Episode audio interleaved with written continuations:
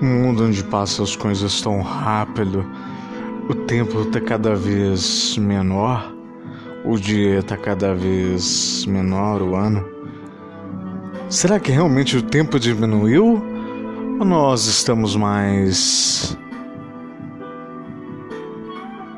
volúveis às coisas da vida, com a praticidade em busca de felicidade, a qual na verdade é a busca de um pote de ouro no infinito, num vazio que se chama eu, numa imensidão sem fim.